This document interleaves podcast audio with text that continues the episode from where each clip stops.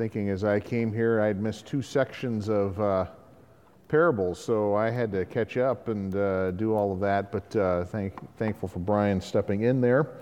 Uh, but uh, glad to get back to this here this evening. So let's go to Lord in prayer, and uh, we'll look at this parable here this evening as we start. Lord, we thank you that you're a God that is one who desires us uh, to fellowship with you, and you give us opportunities to approach you in prayer and, uh, and worship.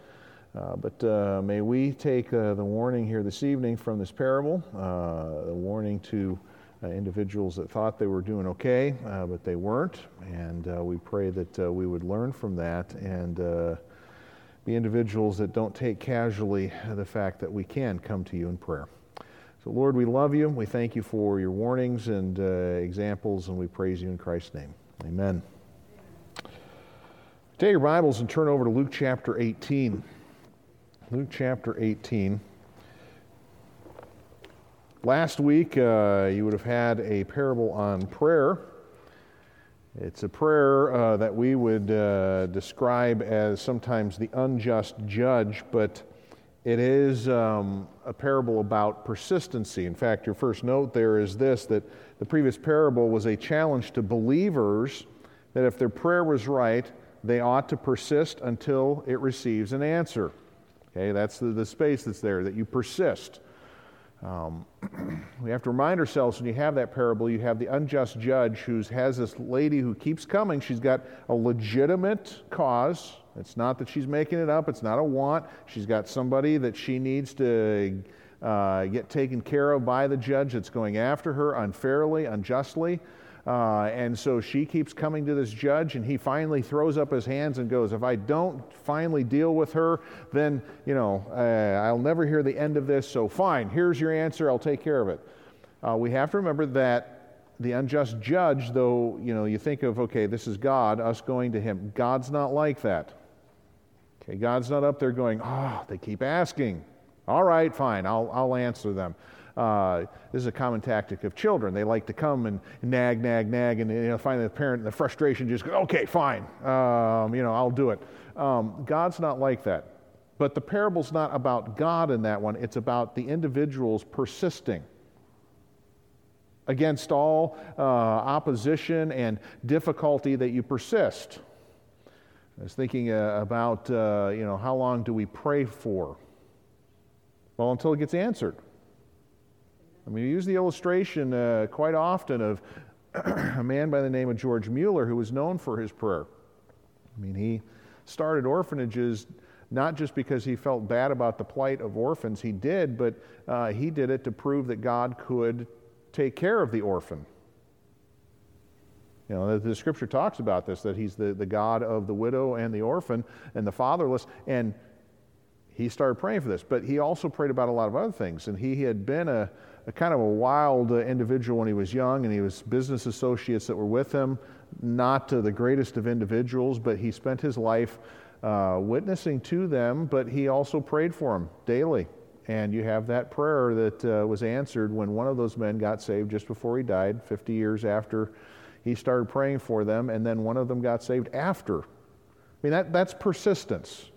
It's a right thing. It's a right thing for a person to get saved. So here he is persisting in something that is obviously a good thing. So that parable was designed for believers to tell them you need to continually persist before the throne of God until you get an answer. You do that, and uh, the Lord will, will hear you. You'll get an answer sooner or later. So this parable that we're going to look at today is not for that type of a person. It's not necessarily for what we'd say believers, disciples, uh, whatever. It's this: is uh, you look at the notes. It was for people who thought that they had earned righteousness. Okay, that they had somehow earned righteous, uh, right standing before God, and as a result, they despised other people. And you look at the beginning of this parable in verse number 10, or excuse me, verse number 9 says this He spake this parable unto certain which trusted in themselves that they were righteous and despised others. I mean, it's very clear. Luke goes, He's not speaking to generally disciples, he's preaching to people who think they're okay and they're not. And Jesus was addressing the Pharisees, though it doesn't come out directly and say this. He was answering the question, and this is an important question because it goes beyond prayer. What is the, and I'll put it this way, the basis for one to approach God in prayer? What's the basis? I mean, what, what allows for us? What's the right, the authority that we have to come into the presence of God? What's the basis that we have in approaching Him? And Jesus is going to answer that. Now, I want us to read the parable through. And we'll read it through and then we'll uh, come back to the notes here. But in verse number 10, Jesus starts this parable. It says this Two men went up into the temple to pray. The one was a Pharisee, the other a publican.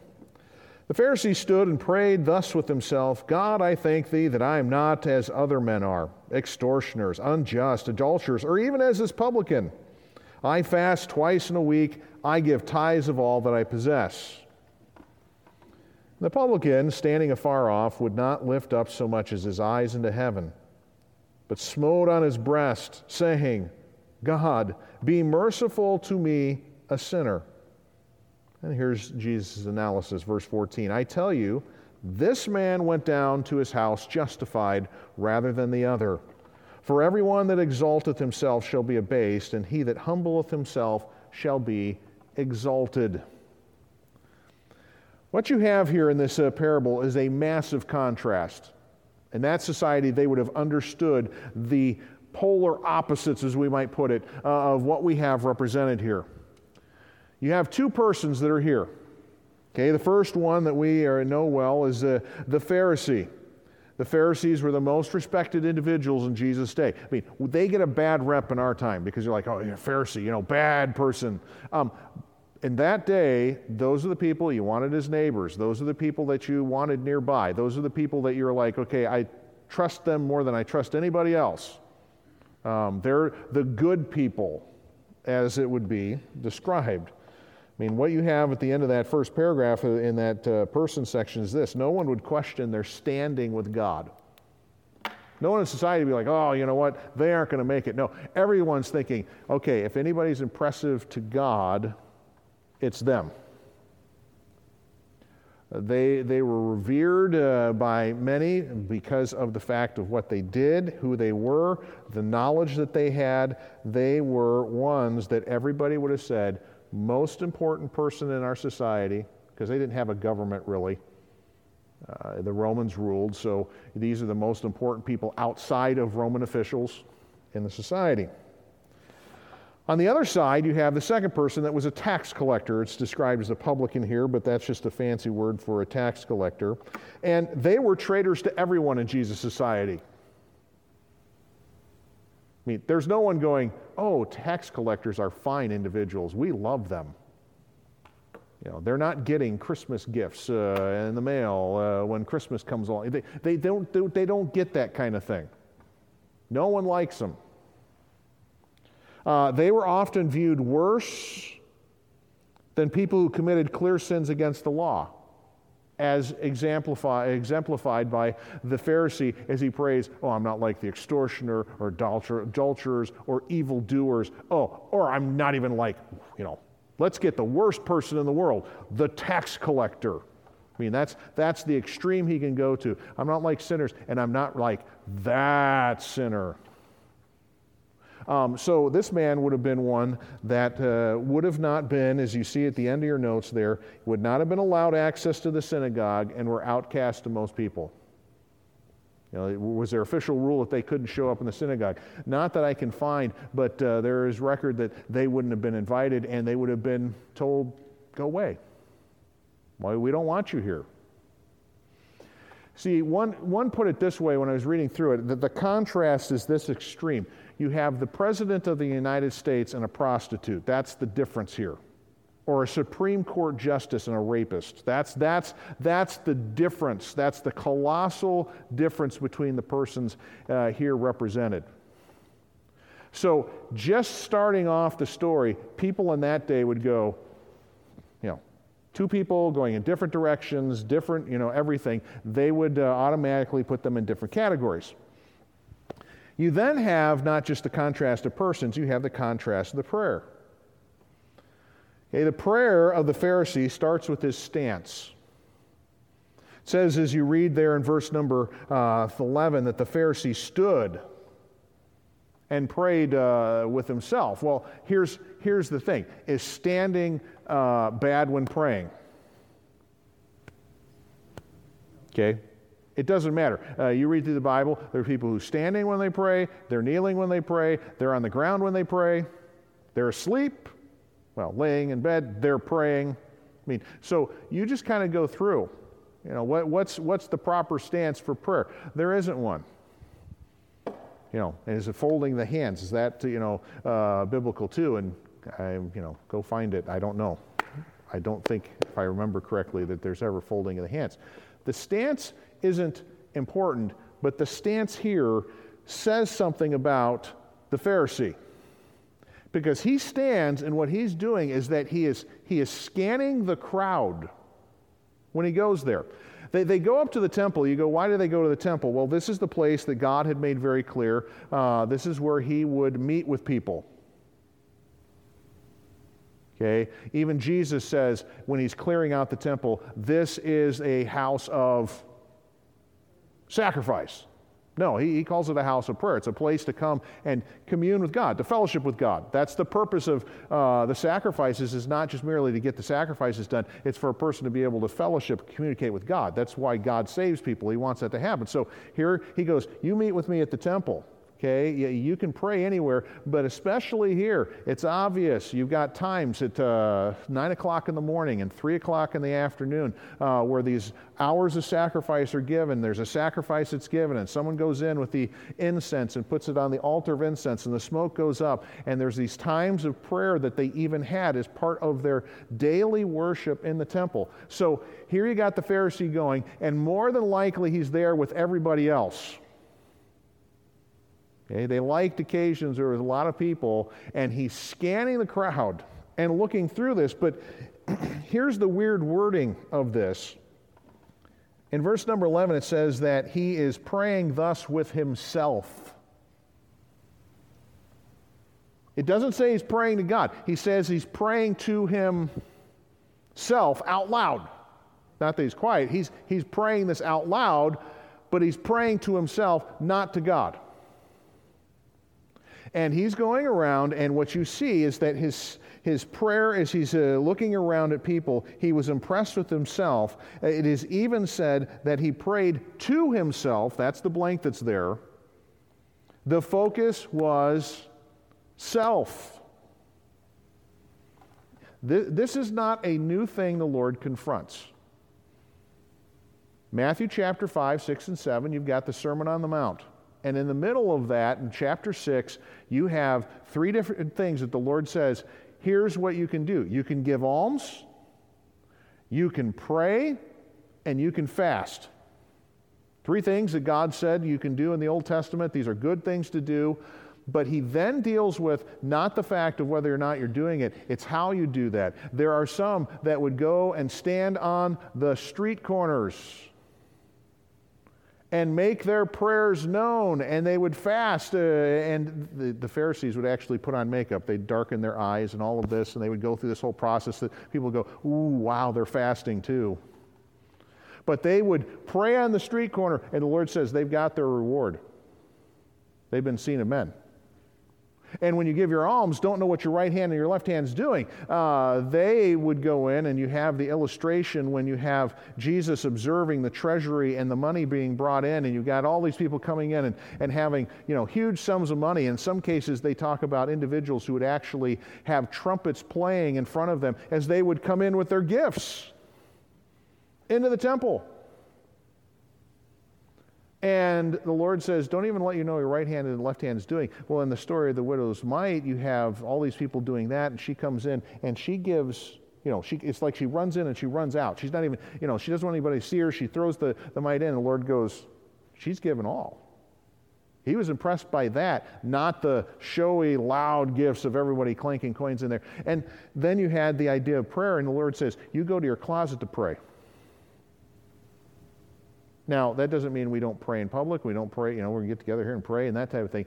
But he's just saying, don't let yourself get distracted by other things. You go to your closet to pray. Those that are outside are distracted by everybody else and they're looking to be seen by men. Don't do that.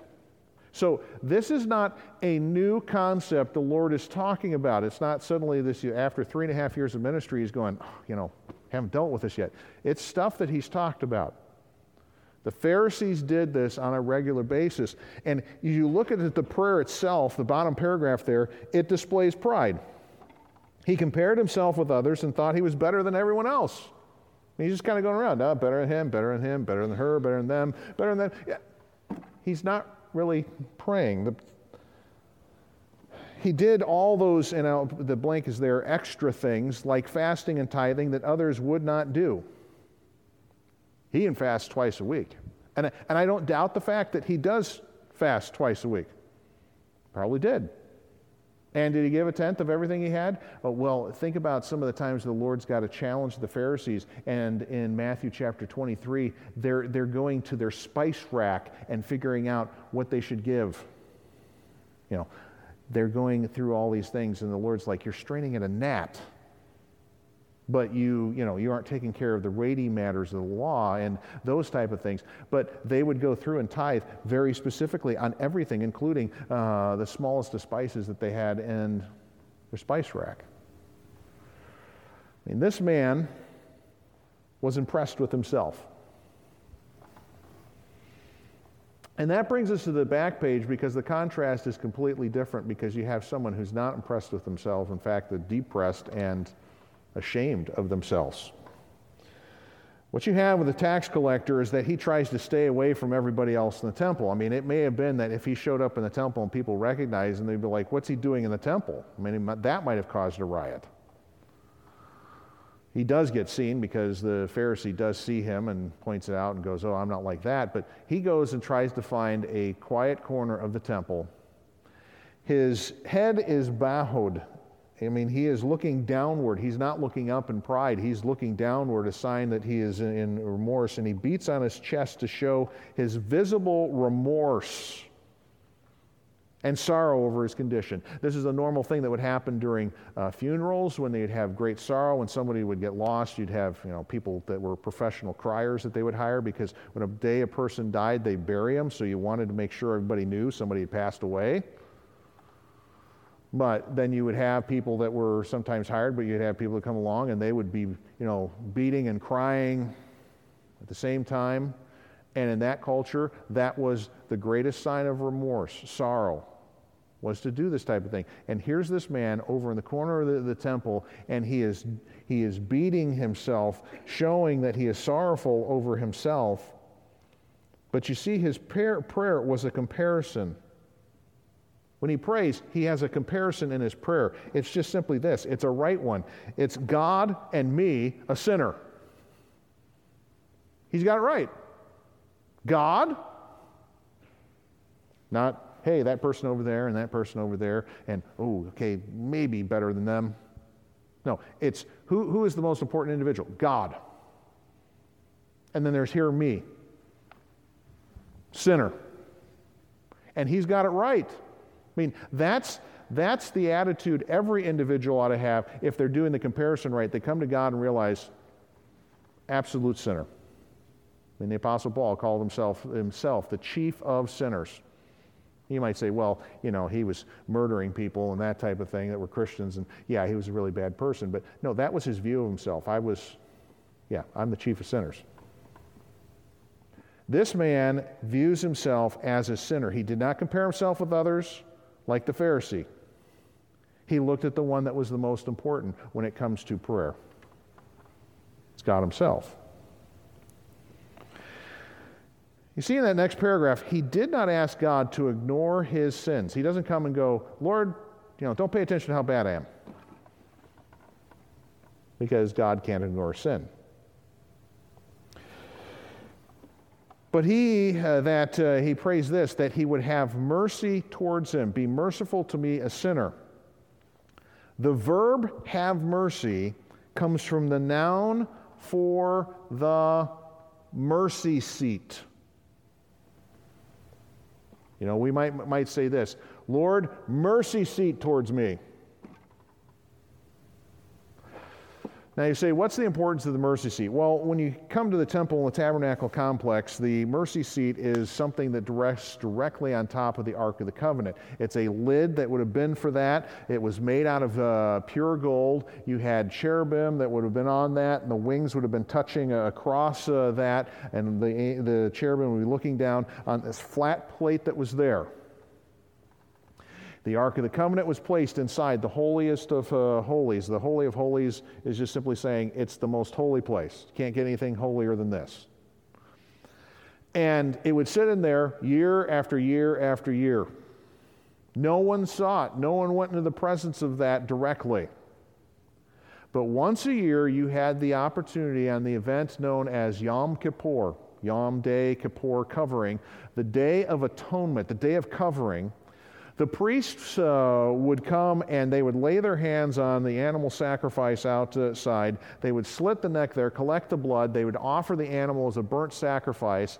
The high priest would dress up in his official robes. He would take that blood and he would go into the Holy of Holies behind the veil and he would take that blood and he would sprinkle it directly on the mercy seat. That mercy seat sat above the law. The Ten Commandments were in there. And what it did was is now you had blood covering this mercy seat because the Israelites, or excuse me, the priests were always breaking the law day in and day out. They would break the law, and what you have now is this blood that's covering the fact that they are not keeping the law.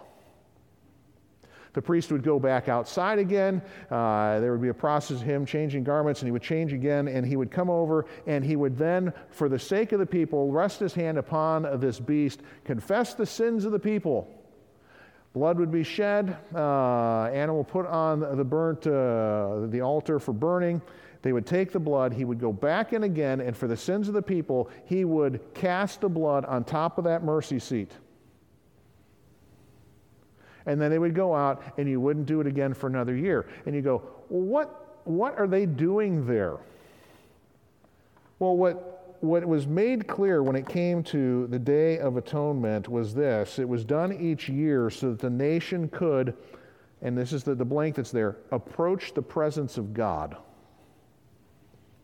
God said, I'll allow you to come and worship me, but you need to every year offer this sacrifice shows your understanding that you're sinful. Blood has to be shed for you to enter into the presence of God. You just don't get to come into my presence however you want. Something has to die, and I have to look on their sacrifice and not give you what you deserve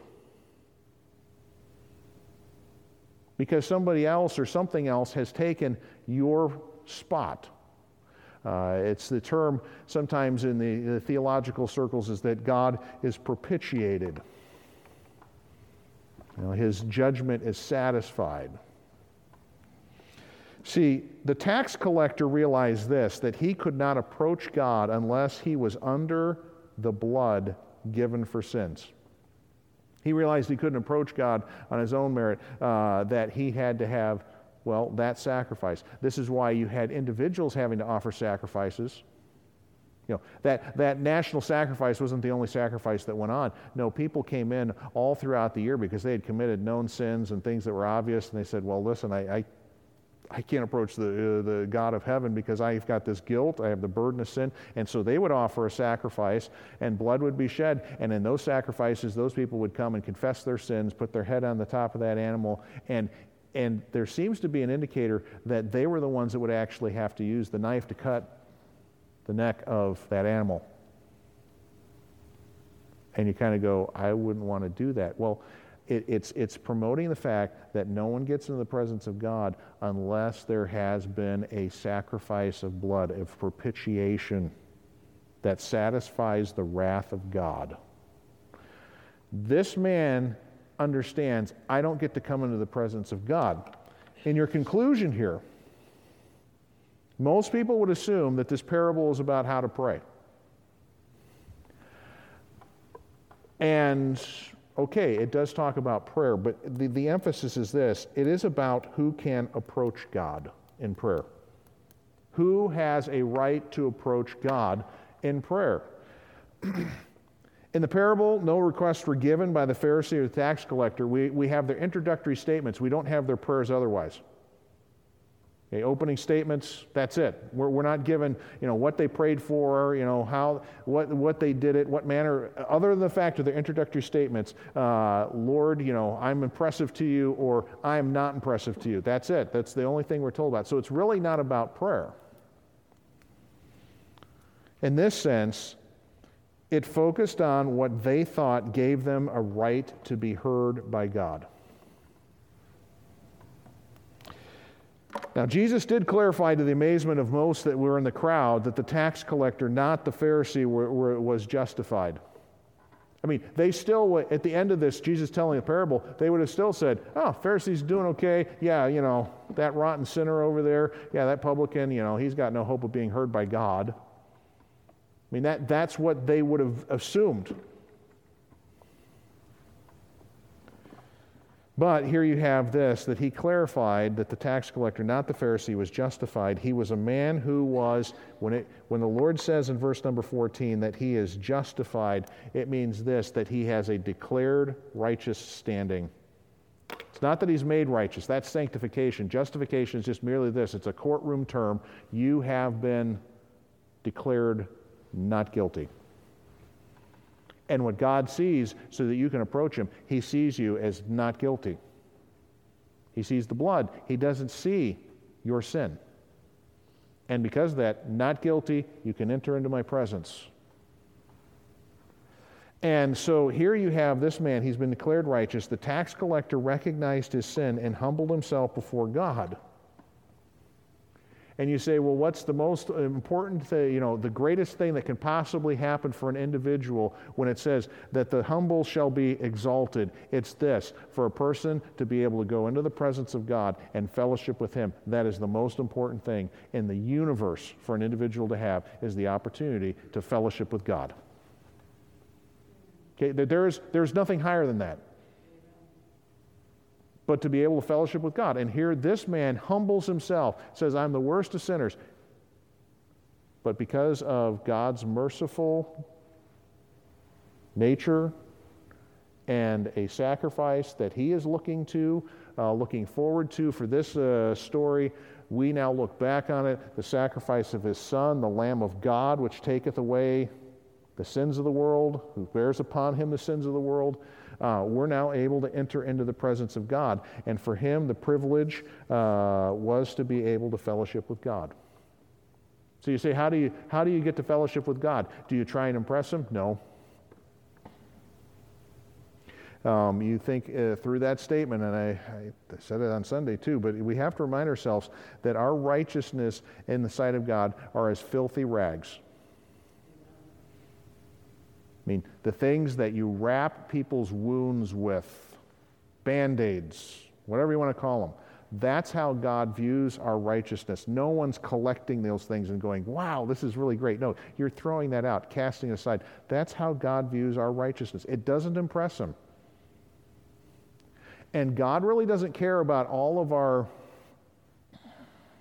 our activity. Um, that doesn't get us any closer to God. Uh, you read through, and I'm reading through Isaiah and Jeremiah right now, and you, you have the Lord going after the people. And, and these are people who would show up at the temple. And he's going, You got no approach to me. In fact, you're far from me. But they're offering sacrifices, they're showing up in the temple, they're doing all sorts of different things there, and they're thinking that's going to protect them. In fact, you get to the book of Jeremiah, and I think it's chapter 7, where they've got this statement the temple of the Lord, the temple of the Lord, the temple of the Lord. And you go, well, what are they saying there? Well, hey, I went to the temple, I'm okay. I'm all right with God because I, was, I showed up at the temple and did stuff.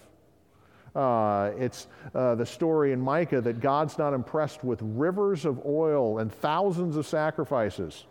He doesn't care if your attitude's not right in the sense of recognizing yourself as you have nothing to impress God with. You say, well, why do I do those things? It's because you recognize that He is a great God, and that he's one who delights in you, you coming to him, and so you enjoy the opportunity to fellowship with him that he's given in mercy for you to enjoy. And so that reflects a heart of thankfulness, a heart of joy, a heart of uh, gladness to be able to fellowship with God, those activities. But it's not the activities that God wants. He wants the attitude right where a person recognizes, I have nothing to impress God. I come short of the glory of God all the time. But because of the Son and the shed blood, I have the privilege to have mercy so that I can fellowship with the one true God. That's the most important thing that I can have. It's the one with whom you have to do that you're going to have to stand before Him someday. So, you know, enjoy the fact that He's given us the offering of those that are humbled, I will exalt, I will delight in fellowshipping with you. And that's not even for salvation. And we also, as believers, ought to just remind ourselves of this I'm a saved sinner. And sometimes we do get to the point where we're looking around the room and we're going, my prayer is getting heard because I'm a good, really, really good, good person. And that person over there, probably not, you know, because they're not as good as I am. And you go, oh, I've never had that thought. You have. You have. And so even saved people can have this kind of wrong attitude in their approach to God that somehow I'm more impressive and they forget the fact, no, you're just here because God's got mercy to you, a sinner. And that son, the son is the one that does it. This is why you then pray in his name. Now, why do we pray in Jesus' name? You know, is that, you know, I always tell people it's not the closing statement. You know, in Jesus' name, okay, you know, okay, he's almost done, you know. And then he goes on to something, you know, this is what happens sometimes. You're praying and a person's praying and they say in Jesus' and then they go on for another five minutes and people are like, oh, you know, he was almost there. You know, he's almost done with his prayer. No, but you ought to have that in somewhere in your prayer. You can start with it. Do you have to end with your prayer being in Jesus' name? You could start off and going, I'm approaching you, Lord, Father, and your Son who's made this possible. I thank you for that. I mean, you, you, you can start that way. You don't have to end with that, but you're coming in the presence of God because you have the mercy and the blood of Jesus Christ to claim. So, um, it is, uh, even as believers, we can sometimes get mixed up on this uh, when we come to our approach to God. We've already been saved, but we can oftentimes in prayer approach in the wrong attitude, thinking we're somehow impressive, and we're not.